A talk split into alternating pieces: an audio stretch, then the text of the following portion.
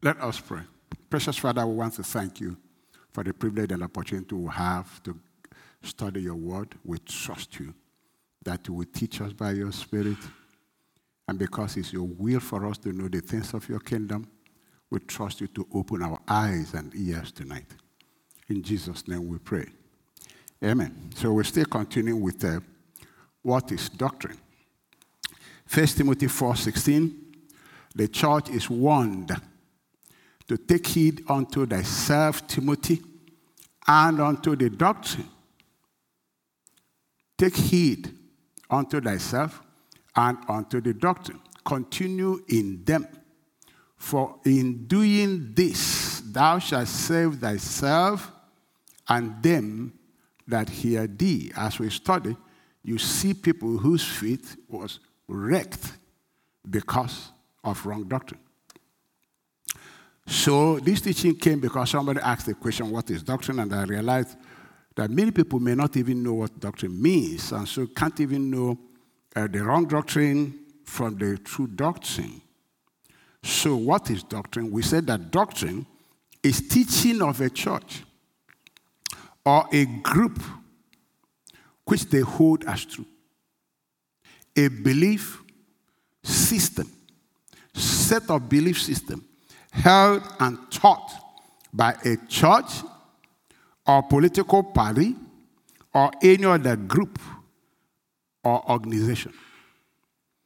Every church will have their tenets of faith that defines them, that makes them distinct, that is their red lines. They say, This is what we believe. And like we said last week, before you join the church, help yourself. Do yourself a word of good and find out what you're getting yourself into. So you need to know what they believe. And here we do have our tenets of faith, we have our 22 of them, and we teach them in the Sunday school. So that before we can take you in, you would have gone through what we believe, and we ask you if you believe with us. For two cannot work together except they agree. So it's important that you attend the Sunday school. That's why you learn the doctrines that we teach in this place. However, there are places that don't, they don't have doctrinal order. It's anything goes. No standardization. And so people bring a cacophony of doctrines and confuse each other, and they go back to their churches and confuse everybody. God is a God of order. There should be standard of doctrine. That should be the red line when you say this is not scriptural. It doesn't matter who teaches that.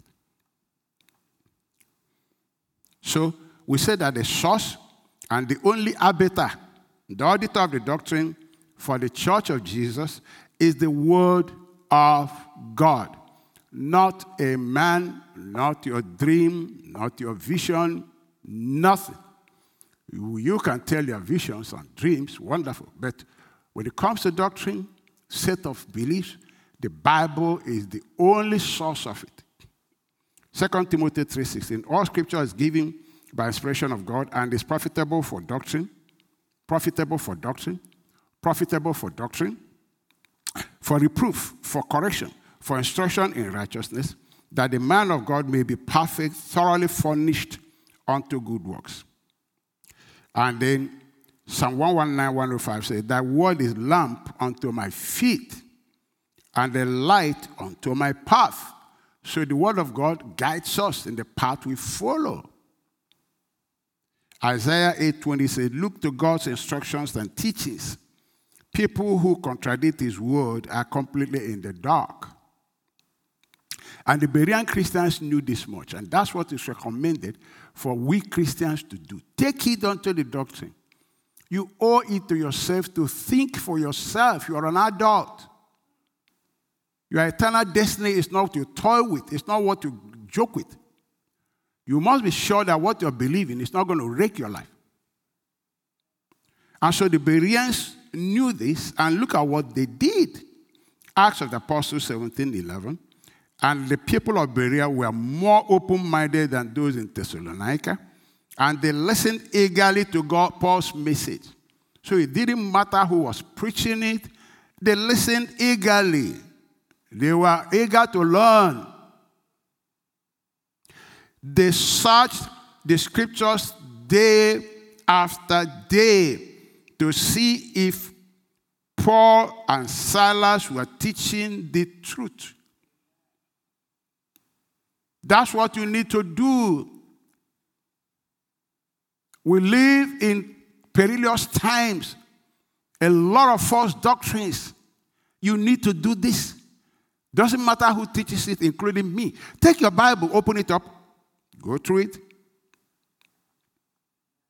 And the Bible says, as a result, many Jews believed, as did many of the prominent women and men. Many people saw his Bible and they believed it. When you see that the Bible has authenticated the fact, you got to believe it. And then, I'm not talking of taking one verse. No, because people take one verse and run with it and deceive people. No, no, no. The Bible says, at the mouth of two or three witnesses shall every matter, every word be established. You need two, three scriptures. The best is get from the Old Testament where the prophets said it, from the New Testament where Jesus did it, and where the Holy Spirit confirmed it in the letters. The best. But at least two scriptures. Don't run with one scripture.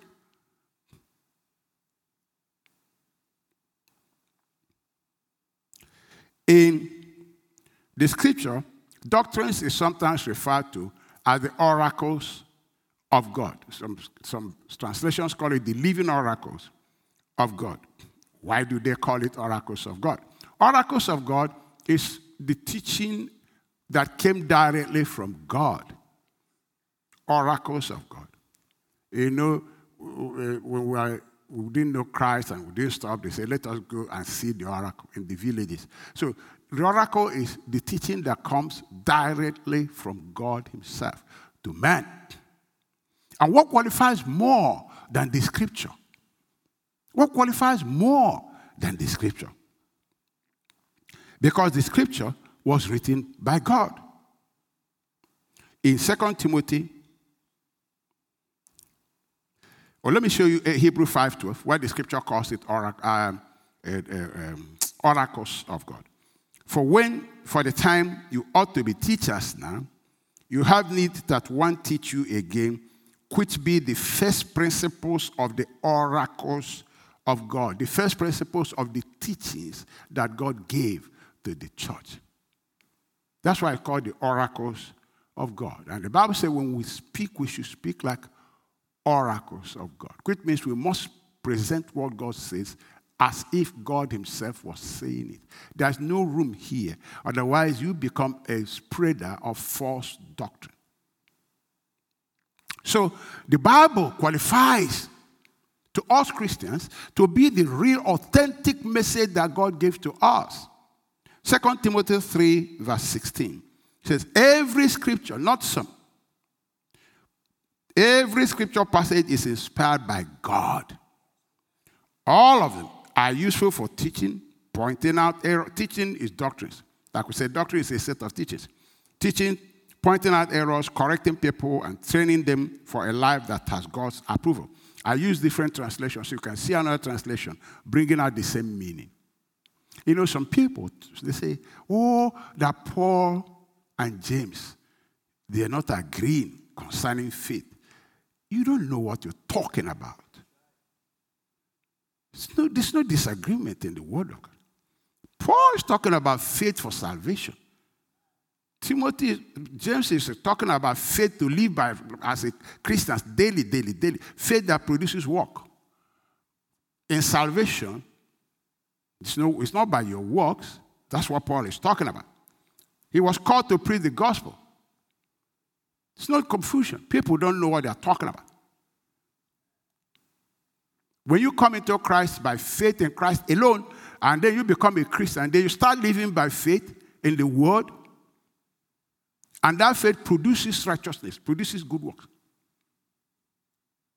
It's when you trust the Spirit of Christ in you that you activate the power of Christ in you who is at work in you to will now to do the good pleasure of God. So Christ that now is resident in you, the power of the life-giving spirit of Christ that lives in you begins to produce the life of Christ or because you believe and trust him. But if you don't believe and trust him and you trust in your arm, you will immediately stop that work of the spirit of God. Unbelief will stop it. So there's no confusion here. So the doctrines or teachings of the scripture, the top on the list is the gospel of grace.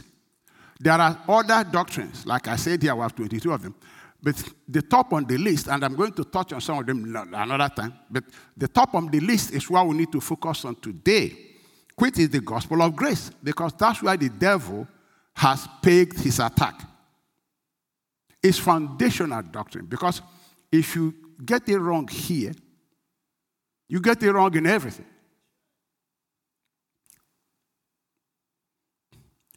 So the scripture calls it again the doctrine of Christ because it's teaching about Jesus Christ, the Son of God. It's not about Ten Commandments, it's the doctrine of Christ. It's not about Moses, it's the doctrine of Christ who died to save us. It's focused on Jesus, not on man. And this is what you believe to become a Christian. So the devil knows that. So he waylays people there, pegs his peg there, confusing people, doesn't want them to, to know the truth and be saved. Even when they are saved, he wants to pull them away from that faith that is in Christ alone. Remember, we sing it in Christ alone. So it's important that we focus on this today and make sure we understand all aspects of it as the Spirit of God teaches us today. Look at 2 John verse 9. Whoever transgresseth and abideth not in the doctrine of Christ, focus on Jesus. Doctrine of Christ, our Savior, our Redeemer. There is no other Redeemer that God gave us. Redemption is not what men do, it's what Christ did for us. So the doctrine of Christ had not God. If you don't believe in the gospel of Jesus Christ, grace of God, and He died for you, you say you don't have God. He that abideth in the doctrine of Christ, he that believes in this gospel of Christ, the gospel of grace, he had both the Father and the Son. Verse 10 If there come any unto you and bring not this doctrine, teaching salvation by any other means, receive him not into your house.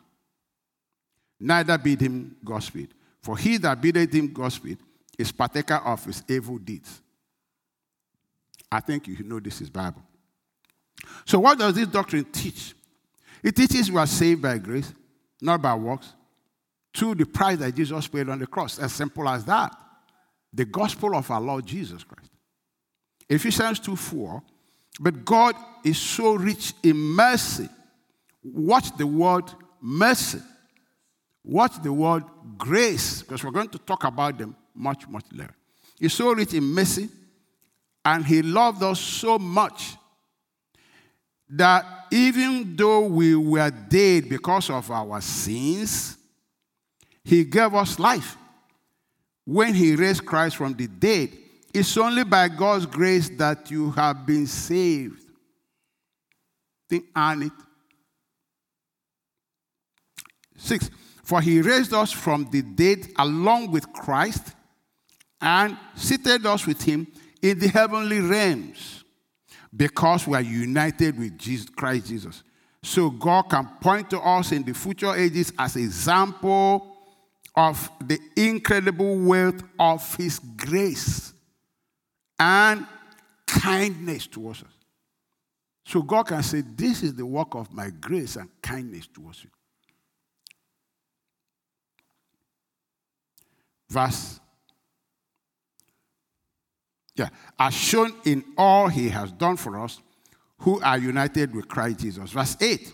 God saved you by his grace. Repeated how many times? By his grace when you believed. Period. When you believed, you got saved. Don't have to do any other thing. When you believed, you got saved. And you can't take credit for this. It is a gift from God. Salvation is not a reward for the good things we have done. So none of us can boast about it. For we are God's masterpiece. He, God, He, God, not you, He, God, created us anew in Christ, Jesus, so we can do the good things He planned for us long ago. If He didn't create you anew in Christ Jesus, you can't do nothing. The old nature can, cannot do anything. Now, John 3:16, we know that very well. For God so loved the world, we are talking about what this gospel, what this doctrine teaches. For God so loved the world. Motive is love. That he gave his only begotten son, that whoever believeth, believeth, whoever believeth. That's all you do. Believeth in him. Should not perish, don't need to do anything else. But have everlasting life. Titus 3 5. He saved us not because of the righteous things we had done. We're not saved because we did anything. There's nothing you do that brings you salvation except what Jesus did. All you need to do is to believe it. But because of his mercy, what's the word mercy? He washed away our sins. He is doing all of this. He washed away our sins, giving us a new birth, which means being born again, a new life through the Holy Spirit. He is the one doing all of this. Verse 6 He generously poured out the Spirit upon us through Jesus Christ our Savior. Which one have you done yet? None, except believe. Verse 7 Because of His grace, what's the word grace? What the word mercy? Because of His grace, he declared us righteous and gave us confidence that we will inherit eternal life. This is a trustworthy saying. And I want you to insist on these teachings so that all who trust in God will devote themselves to doing good. These teachings are good and beneficial for everyone. So you can see what the gospel is the doctrine of Christ. Number two thing that this doctrine of Christ does is that it reveals to us the true nature of God. That God is love. We talked about it last week. Love that gives undeserved mercy. I mean, undeserved favor. Love that is not merited. 1 John 4 9. God showed how much He loved us by sending His one and only Son into the world so that we might have eternal life through him. He's showing how he loved us, that he gave us life instead of death, which we deserve. This is real love, people. Verse 10. Not that we loved God. Can't say you did any good thing for this thing. But that he loved us and sent his son as a sacrifice to take away our sins. Romans 5 8. But God showed his great love for us by sending Christ to die for us while we were still sinners. So he reveals God in his true identity as love, for God is love. Now, when we do not have the correct knowledge of God, listen to me, we get easily deceived. Number two, our relationship with God, how we respond to God, is affected. If we don't know and understand, they have the correct knowledge of who God is, your response to God will be wrong because your response is determined as from how you perceive who God is. Look at Matthew 6 7. When you pray, don't babble on and on as people of other religions do. They think. Because you see, they don't know God as love. So they think we have to do this and do this over and over and over. And then go and convince him, you know, go and wake him up like the prophets of Baal were doing, trying to wake him up, trying to do this they think they walk from their human wrong assumption of who God is. They think their prayers are answered merely by repeating their words again and again. You see, the response is as a result of how they perceive who God is. So they think we need to do this over and over and over and over. But that's not who God is. God says, Ask and shall, shall be given. For God so loved that he gave. He said, I gave you my son. What will I not give you? So if you know him as love, you're not going to act like this towards him. You are going to easily ask and easily receive and walk away.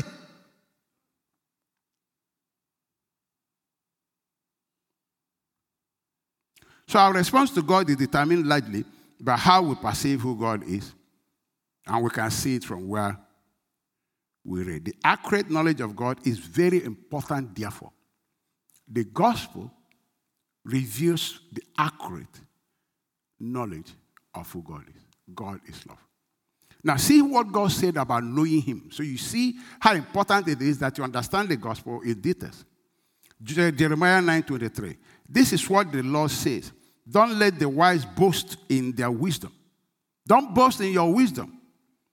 Or the powerful boast in their power. Or the rich boast in their riches. But those who wish to boast should boast in this alone.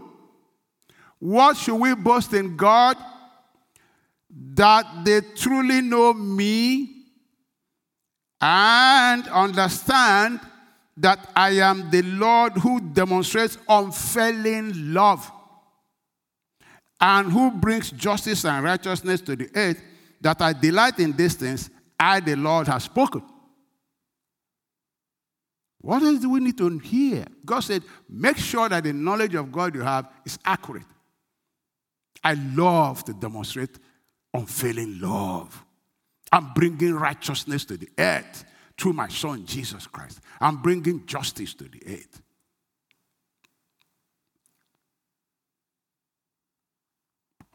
To judge sin on my son.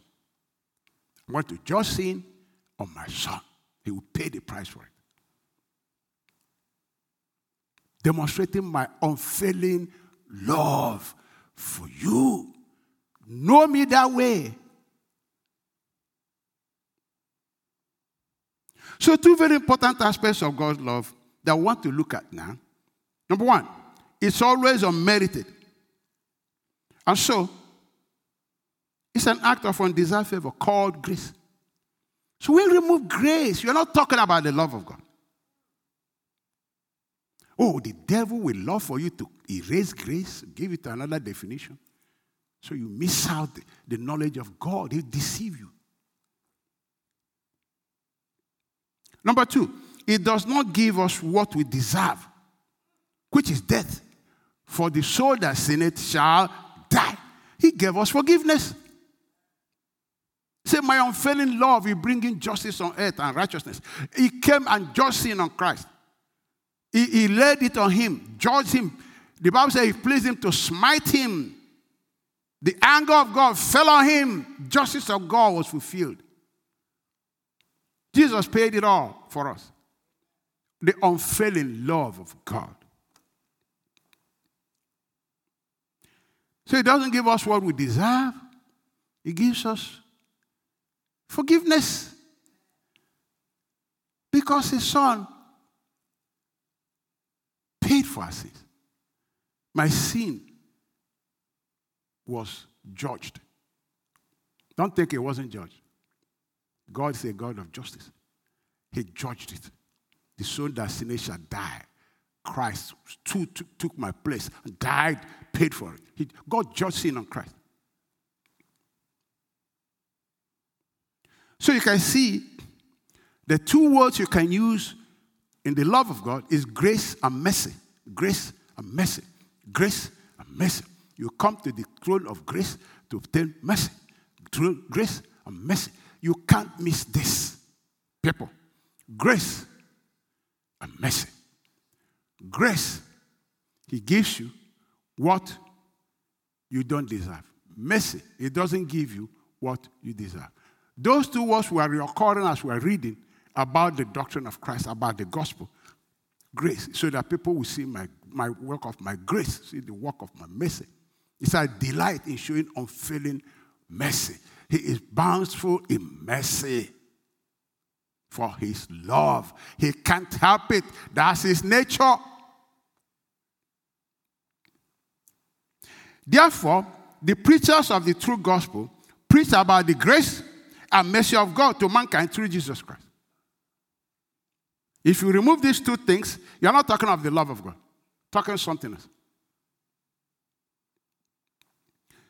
This grace and mercy results in forgiveness of sins and salvation of mankind, freely given and freely received at the cost of Jesus. Example. Let's see the preachers of the true gospel, Acts 13, verse 38. Brothers, listen. Brothers, listen. We are here to proclaim that through this man Jesus, there is forgiveness for your sins. Through him, God judged your sins on him. God made him who knew no sin to be seen. God judged it on him, forsook him. So forgiveness is yours. You don't have to do anything. It's yours. What will God demand of you after He has judged Jesus Christ? Tell me what He would demand of you.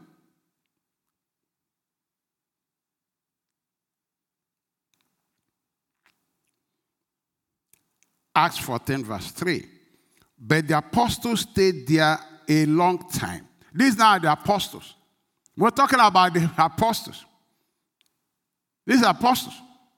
But the apostles stayed there a long time, preaching boldly about the grace of the Lord. That's what it is all about. And the Lord proved, uh, proved their message was true by giving them power to do miraculous signs and wonders. God said, Sure, that's what it's all about. The true gospel of our Lord Jesus Christ teaches about the grace and mercy of God that brought Jesus to die for mankind so that the sin of the world is judged on him. So forgiveness is given to us and we become sons of God.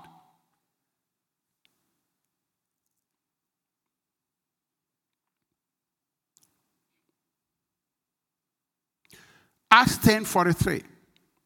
He is the one all prophets testified about, saying that everyone who believes in him will have their sins forgiven through his name. Everyone. Paul, let's listen to Paul. Acts 13, 38. Oh, we've read, we, we, we read Acts 13, 38, did we? Yeah, we did before. So we can't read it again. So if the devil now cuts you off from the grace and mercy of God, through which God gives you, for God so loved, He gave you, through which God gives you all your blessings, He cuts you away from Christ. It's simple. Brethren, it's just that simple. He will cut you away from Christ. He will, because you can't buy Jesus. There's no other way it comes to you.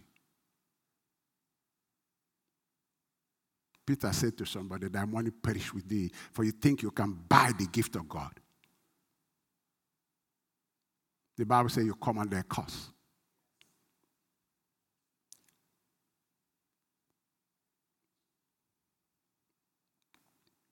And then he went to a whole church. To tell you why the Bible says, take heed unto the, unto the doctrine. He, the devil went to a whole church, pulled them away from their faith in Christ, and put it on something else. And Paul's heart was broken. He said, All my work is wasted. Everything I've been preaching to you is gone. Who did this to you? Who bewitched you? What devil did this to you? Galatians 1 6. I marvel. I marvel that you are soon removed from Him, from Christ. You've been removed from Jesus. From him that called you into the grace of Christ. You've been removed from Christ. I marvel that you are so soon removed from Him that called you into the grace of Christ unto another gospel. That's not talking about grace and mercy. You've been taken away from Jesus. People, you've been removed. Oh, you've been removed.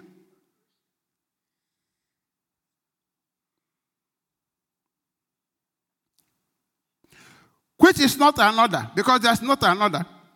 But there are some that trouble you and will pervert the gospel of Christ. Verse 8. But though we or an angel from heaven preach any other gospel unto you than that which we have preached unto you, let him be accursed. That's serious. Serious stuff.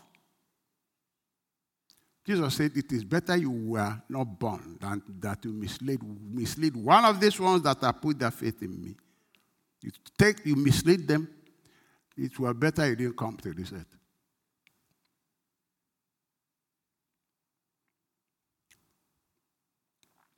Galatians chapter 3 in verse 1. O foolish Galatians, who has cast an evil spell on you? Who did this to you?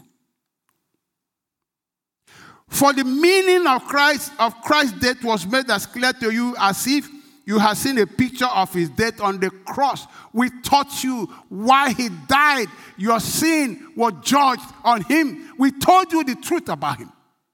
That forgiveness is all yours now. Righteousness is all yours now. For he said, I love, I delight in unfailing love, and I'm bringing justice to earth, and I'm bringing righteousness to earth. For the Lord, our righteousness, is coming here. All foolish Galatians who cast this evil spell on you. Verse 2. Let me ask you this one question Did you receive the Holy Spirit by obeying the law of Moses? Of course not. You received the Holy Spirit because you believed the message about you heard about Christ. Because all the blessings come through grace, through Jesus. How foolish can you be? After starting your Christian faith in the Spirit, trusting in the Spirit of Christ, why are you now trying to become perfect by your own human effort? See why the thing ended? The devil pulled them away from Christ, focused them on their own human effort, the arm of the flesh that is worthless people. That which is born of the flesh is flesh, and the flesh will profit you nothing. That which is born of the spirit is spirit, and it gives life. Anything born of the flesh, human effort, trying to be holy, trying to do this, trying to do that, it's of the flesh. Religion. For except the Lord builds you, except the Lord, except Christ in you, the only hope of glory. It is the Spirit of Christ, the power of the life giving Spirit of Jesus living in you that gives life to your mortal bodies the, the, the, works as you trust Him to move you, to use your hands, to use your mouth, to reflect the glory of life beyond man to live, to live, to produce. Beyond man to produce. For without Christ, we can do nothing. Nothing is nothing, church of God. Nothing is nothing. Without Christ, we can do nothing. He is the only hope of glory. Why are you trying to produce glory without Him? Why did you get the ability to do that? So you can boast in how good you are. The Bible says all such boasting is sin. He that boasts, let him boast in the Lord. Let him boast in the Lord. The power of the life giving spirit, the Romans chapter 8 says that delivered us from the, the power of sin and death that was in us producing sin.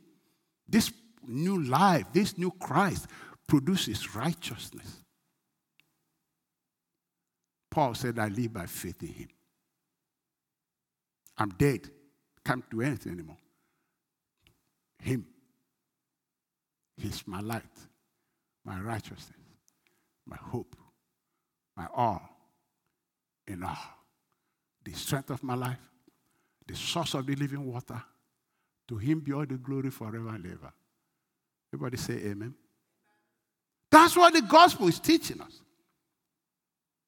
Foolish Galatians who did this to you.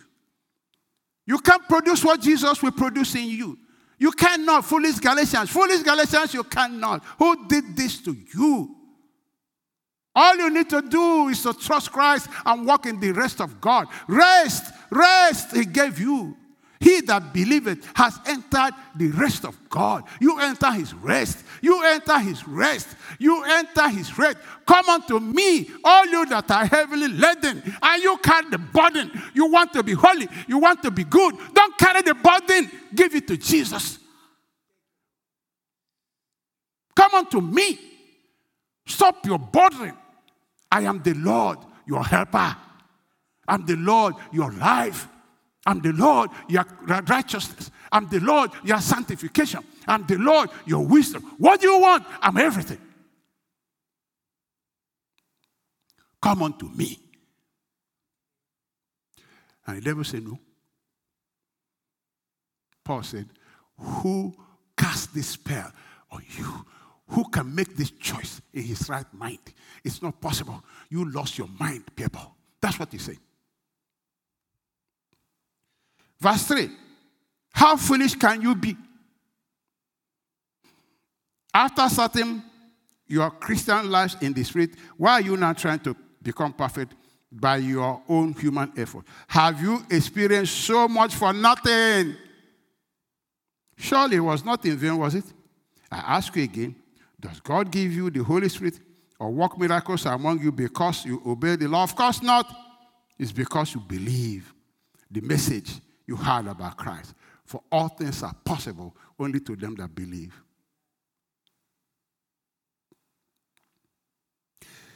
The grace of God through Christ makes us all that we can be.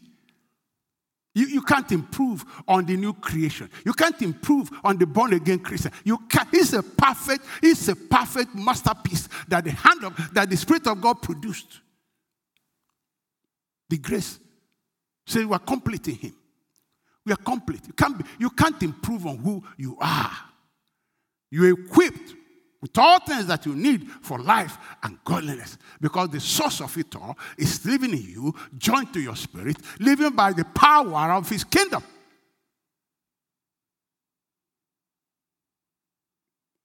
The grace of God makes us all we are. Paul said, I am all, I'm what I am by the grace of God. It's our act undeserved the love of God.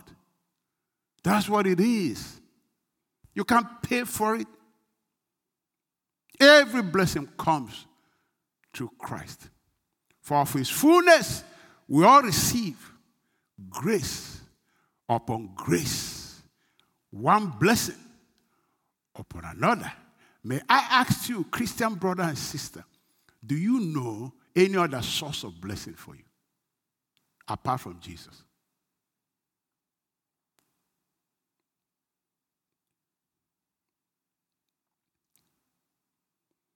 Acts 20 32. And so now I entrust you into God's hands and the message of His grace, which is all that you need to become strong all of God's blessings are through the message of His grace. Every right preacher, every person preaching the true gospel of our Lord Jesus Christ teaches about the grace of God and the mercy of God that God has showered upon us in Christ Jesus. The Bible says we have received abundance of grace. The Bible says through this grace, through this message of His grace, blessings are imparted upon us salvation, righteousness, and freedom from power of Satan, healing is imparted upon us. He paid it all.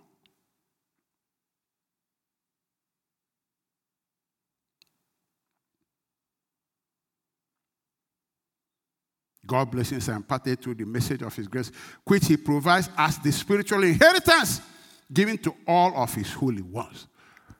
He made us holy. He made us holy. He made us holy. It's God's plan to make us holy through the blood of Jesus. It's God's plan. We're sanctified by faith in Him.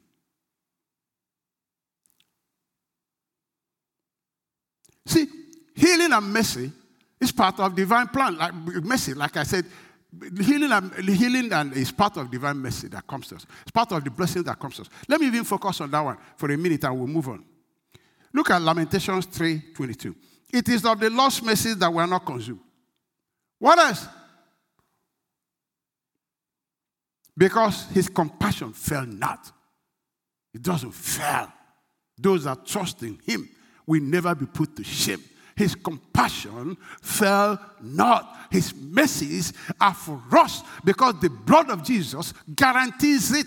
The blood is speaking on your behalf, and the blood is saying before the throne of God, mercy, forgiveness, better than what the blood of Abel was talking about. Blood of Abel was asking for vengeance. The blood of Jesus is talking about mercy, talking of grace, talking of forgiveness. That's the nature of God, for God is love. The blood ministers before him. Christ, our high priest, with his blood on our behalf. So he says to us, the Old Testament wrote it. The Old Testament wrote it. He said, It is of the lost message that were not consumed because his compassions fell not. The blood guarantees it. They are new every morning. Why? Great is thy faithfulness. He has said he will not go back to it. He will show mercy to the sons of Abraham. The show mercy of David in Christ. And so in Luke chapter 18, somebody knew this. Luke chapter 18, verse 38. I heard Christ saying, Jesus, thou son of David, have mercy on me. Jesus said, Sure. I brought you grace and truth. Mercy is yours. That's why I came. Have mercy on me. And they, they which went before rebuked him that he should hold his peace. And he cried so much the more because he had faith in the mercy of God through Christ. The Bible teaches us people that the disciples of Jesus Christ, the early church, that they had faith in the love of God. That they knew the love of God, they understood the grace of God, they understood the mercy of God, and they pegged their faith in His love, His unfailing love. Or we peg our faith in ourselves, how many hours we prayed, and we think that if you punish yourself, that God will be so impressed. Sir, there remaineth no other sacrifice that God wants. He takes no pleasure in any other sacrifice.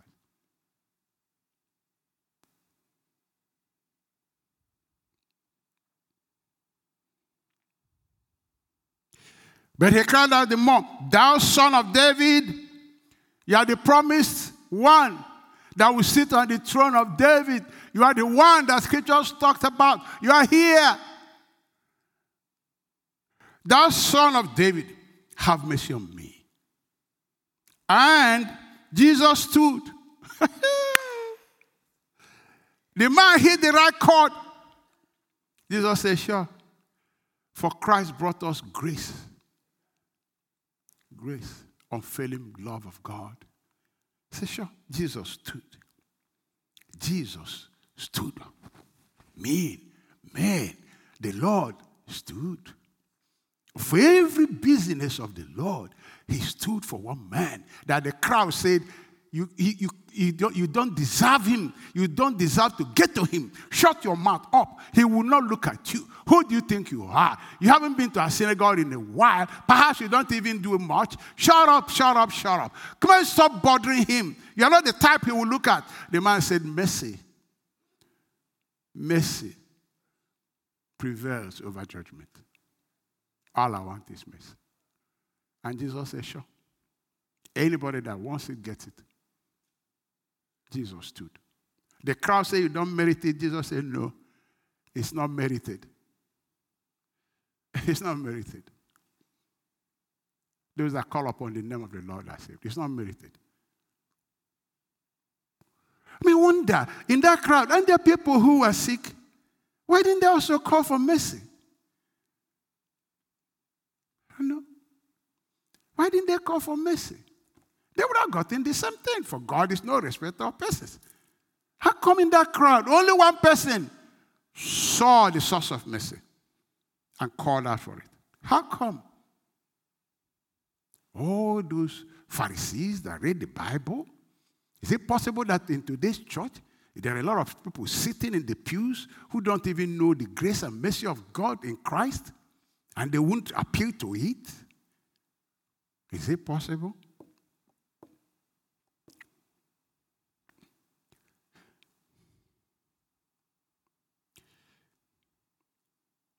And Jesus stood and commanded him to be brought. Jesus said, You come. Come. Unto him. And when he was come near, he asked him, saying, What mercy do you want? Because my mercy gives you all the blessings. Which one? What wilt thou that I shall do unto thee? And he said, Lord, that I may receive my sight. And Jesus said unto him, Receive thy sight. You don't have to do any other thing. You don't pay for it. Nobody merits it. If you call upon the mercy of God, you get it. It's through me it comes. It is through me it comes. Anybody talk you out of the grace of God? What else would they give you? What else will bring you healing?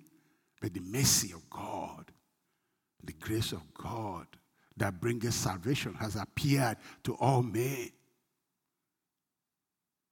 Oh, as I'm talking, I'm persuaded that even at this moment, if you shall sit where you are and open your mouth and say, Jesus, have mercy upon me, he will heal you.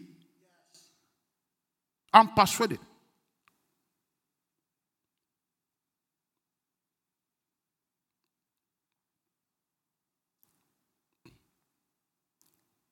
Thy faith has saved thee. And immediately he received his sight and followed him. immediately received his sight, followed Jesus.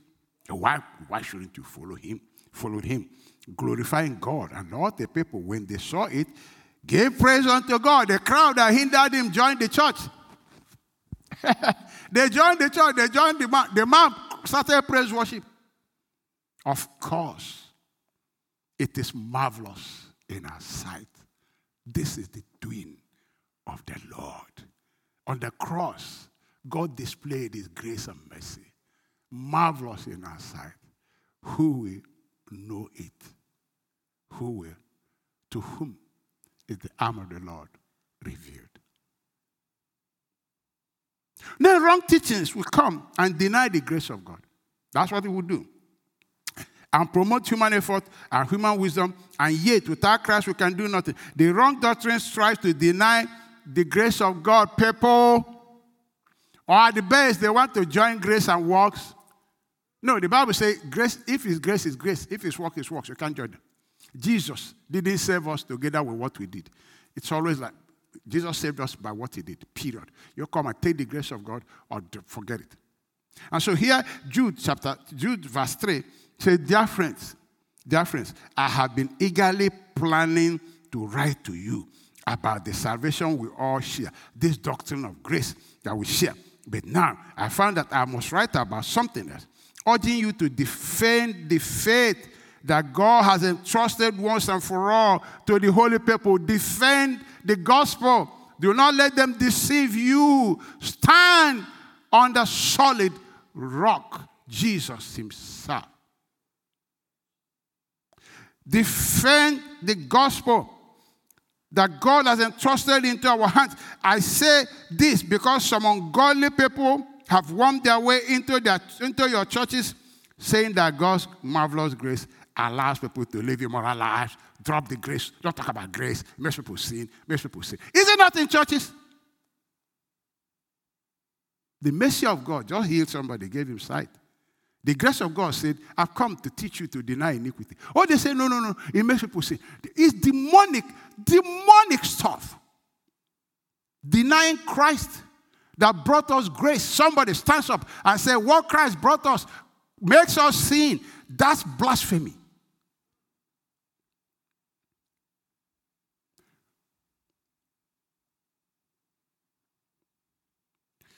Saying that God's marvelous grace allows us to live immoral lives. The Bible said that Jesus, the Son of God, brought us grace and truth. Somebody who says, I believe in Jesus, says, What you brought us, sir, is making us sin. You didn't save us from sin, you corrupted us with, with grace. That's what they're saying.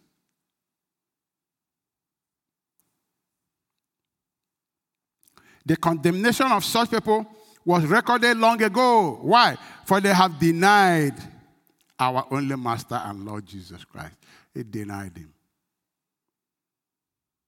But you know, it is those who walk under, under the grace of God that sin do not dominate. Why? Because they trust the power, the power, the, power, the life giving power of Christ in them that works in them to keep them, produce the new life. They trust him. And those that trust in him will never be put to shame. Look at Romans 6:14. Sin is no longer your master, for you no longer live under the requirements of the law. Instead, you live under the freedom of God's grace. The grace of God sets us free from sin. The acts of Jesus.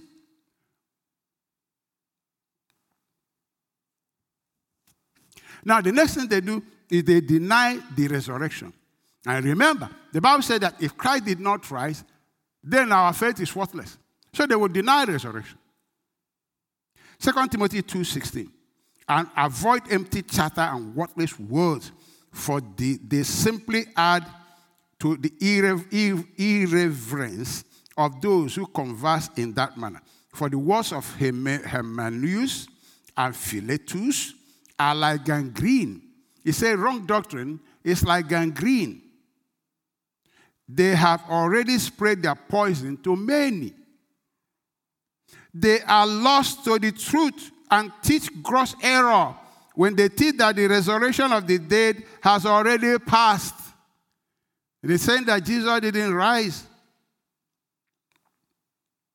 They are guilty of subverting the faith of some believers. But the firm foundation of God was written, has written upon it these two inscriptions. The Lord God recognizes those who are truly His, not these ones preaching this wrong stuff. God knows those who are preaching the gospel of grace, who are preaching the mercy of God that is in Christ Jesus. God knows them. That's what He's saying. And everyone who worships the name of Lord Jesus must forsake wickedness. This act of spreading poison is wicked. It's killing people. The next thing they teach, they teach that Jesus did not come in real body, but a spirit. But I've heard people say that. I'm not kidding. They deny that Jesus came in the flesh. They say, no, it is a spirit. When God said, that's the seed of Abraham, I mean, seed of uh, the seed of man.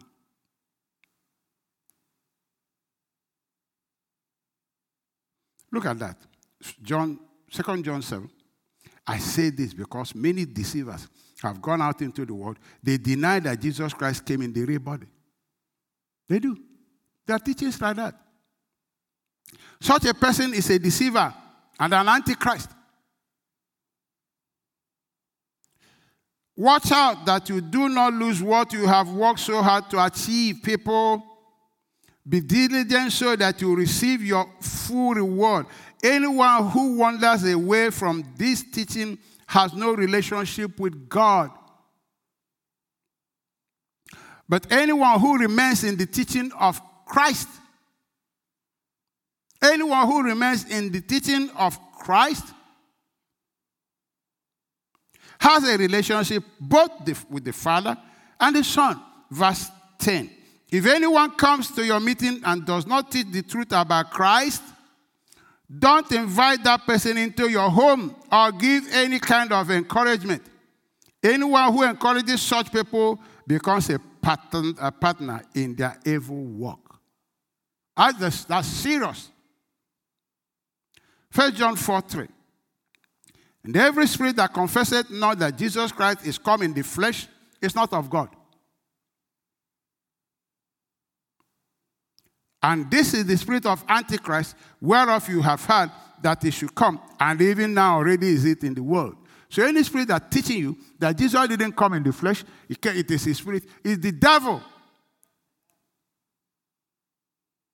Because Jesus had to be a man.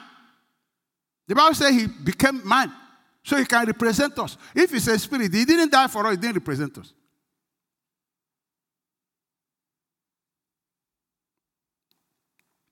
Hebrew 2:14.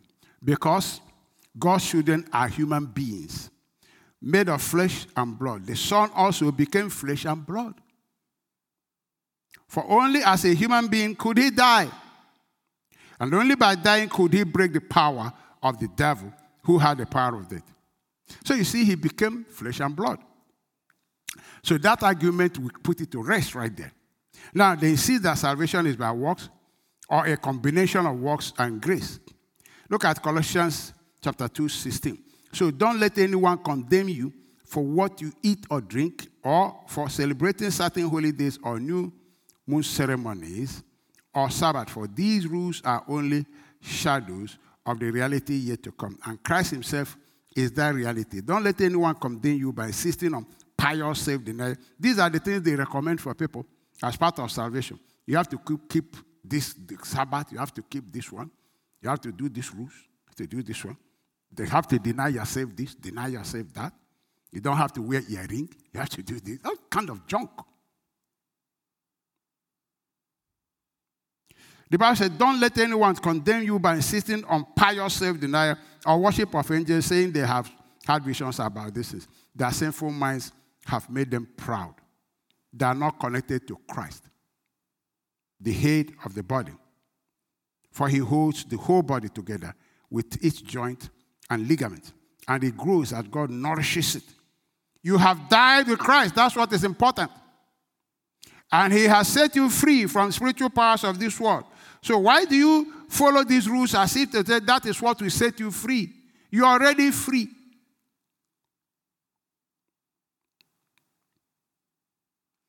Acts 15 5.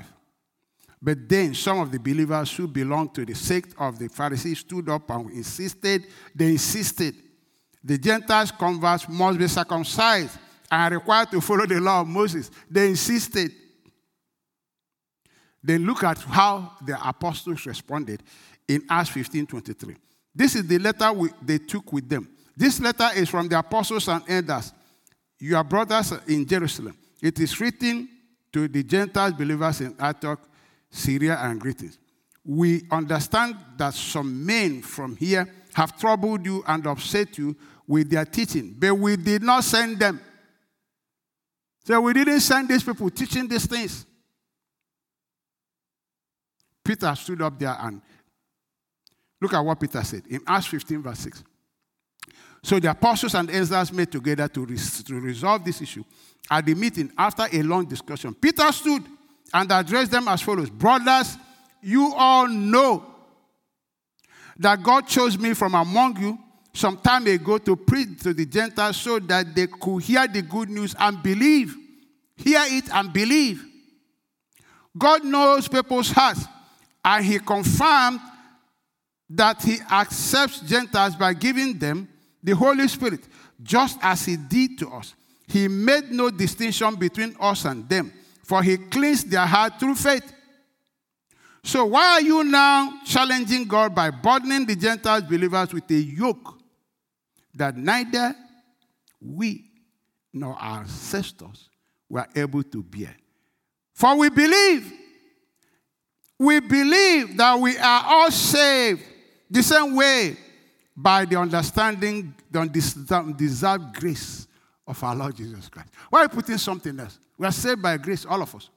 Gentile Jews. Why are you trying to add something there? Why challenging God? God finished the thing. Why are you adding your own stuff? Peter stood up and defended the gospel.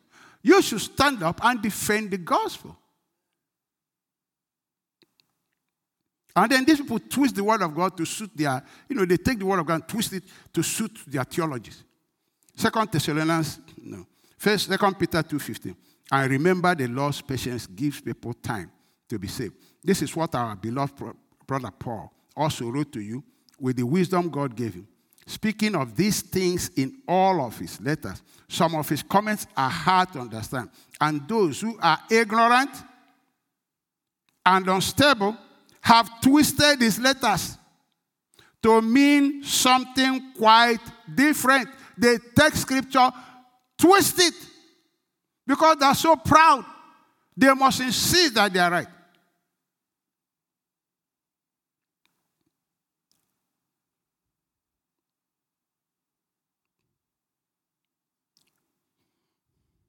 Just as they do with other parts of Scripture. And this will result in their destruction. Don't take Bible and make Bible, take the word of God and corrupt it so that you, you come out proud, you know, defending what is obviously not the Bible. Obviously not the Bible. And they become so desperate, you, you can't believe this one. They introduce literature claiming that it is God, claiming it's Bible, claiming it is this uh, uh, manuscript and that manuscript. They introduce their man, the devil is just that, that bad. They introduce these things.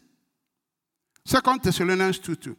That you be not soon shaken in mind or be troubled, neither by spirit, nor by word, nor by letter as from us, as that that day of Christ is at hand. Let no man deceive you with by any means, for that day shall not come except there come a falling away face, and that man of sin be revealed, revealed the son of perdition. See what he said. He said, That you be not soon shaken in mind or be troubled, neither by spirit, nor by word, nor by letter, as it is from us. So they brought letters and saying the, the apostles wrote this, and it's not them. So they bring letters as if it's from us. Say, so this manuscript said this. This one said this. Said this. Bringing all manner of things. And then they use false miracles. The devil is desperate to pull us away from Christ. Desperate. Second Thessalonians 2 9 to 11.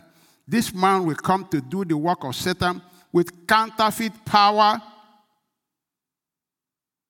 and signs and miracles. He will use every kind of evil deception to fool those on their way to destruction. Because why will he succeed? Because they refuse to love and accept the truth that will serve them. So God said, Well, since you don't want to learn, you're not interested in knowing the truth, go ahead. Enjoy yourself in deceit. Have fun. So God will cause them to be greatly deceived and they will believe those these lies. They believe they are never interested in being taught. They don't, you know, you have to be teachable. They're not teachable. They know everything. Before you say one, they know it. know this one. They are above everybody.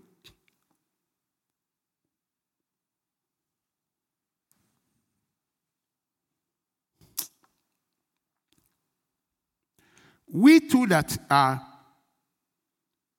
Christians, we must be careful that when we preach, we preach the truth. Don't, don't, don't, don't, don't, ah, don't remove because others are doing that. Stick with the gospel. First Peter 4 11. If anyone speaks, let him speak as the oracle of God. Speak as the pure word that God gave. Don't change it. If anyone minister, let him do it as with the ability with God supplies. That all things, that in all things, God may be glorified through Jesus Christ. To whom belong the glory, the dominion, forever and ever. And everybody say, Amen. And then the, the best defense of the gospel is the life we live. It's the life that proves that Christ saved us for real. Remember, remember what the scripture says. He said, even if they don't believe, by our chase conversation, they will see that this is true. Paul made himself an example. He said, I was the worst sinner, but my life proves that Christ came to save sinners. Check it out, and you see it yourself. And so we should be example, not just words, but our lives is the gospel, is the scripture, is the epistle that God has written to people. Don't for a minute think that what you do does not negate the gospel if it is wrong. Because you are confusing people. You are confusing people. Where the, the scripture, the, the gospel, we, we saw, you remember what we said about our brother? That the co workers followed the church and sat there. That's the life that proved that Jesus saves.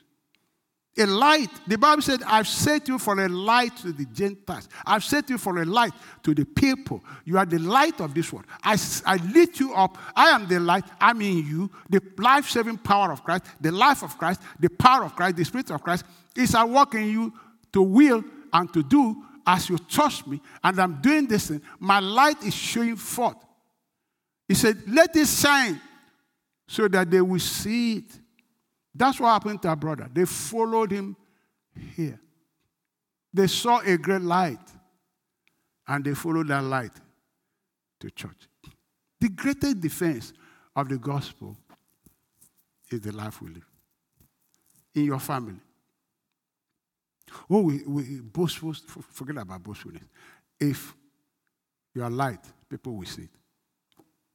You don't have to advertise it people will see it. See, when I got saved, oh, my father didn't, wasn't happy at all because he felt I left their church, you know, for another church. And I, I, I didn't have wisdom.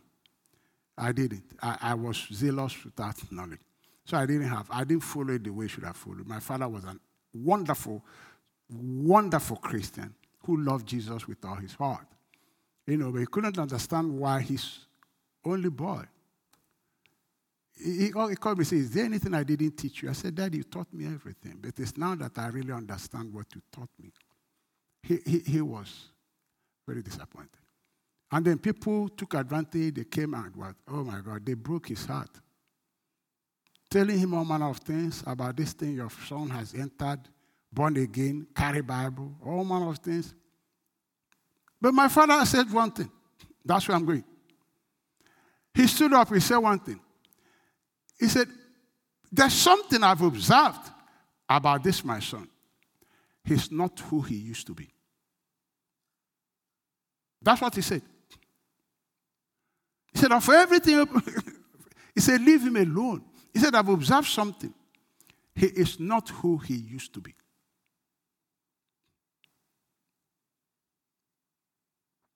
That should be the testimony about all of us. I'm trusting God that the same testimony continues with my wife and children and everywhere I go. My father. Can you imagine the, the, the, the grief in his heart? A very godly man. I have not met many people like my late father. Oh, very sincere. And his prayer was powerful. Unless he didn't talk to God.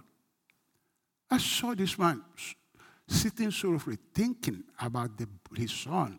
Is he, did he get into the right thing? People were coming and bombarding him. So many stuff. And he was pastoring a church. But he said, Leave Emmanuel alone. He said, I've observed something.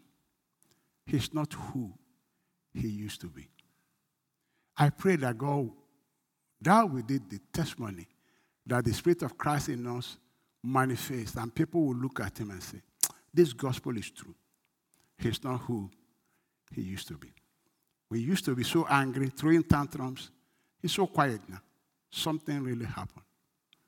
To God be all the glory. Let us pray. Father, we just want to thank you for your word that came forth to us, challenging us to understand the gospel of grace and mercy, to understand the gospel of Christ, and to stand firm in it, for therein is our salvation, not to be moved from it until we see Jesus face to face. We worship you, Father. We exalt you. We magnify you. Turn our hearts away from the deceitful things all over the world. Focus it on Christ, that we shall live in pursuit of Jesus alone. What else is there to pursue? It's not about being a senior pastor. It's not about preaching here. It's not about anything.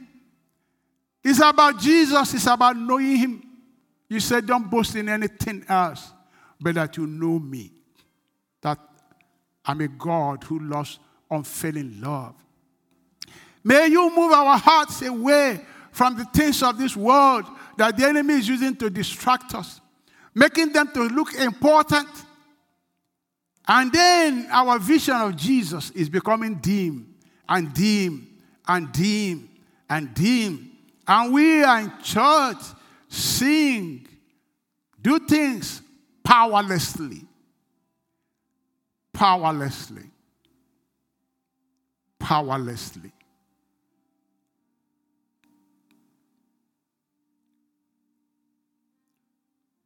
Pray, Father, that you direct us back to Jesus, that we focus on Him,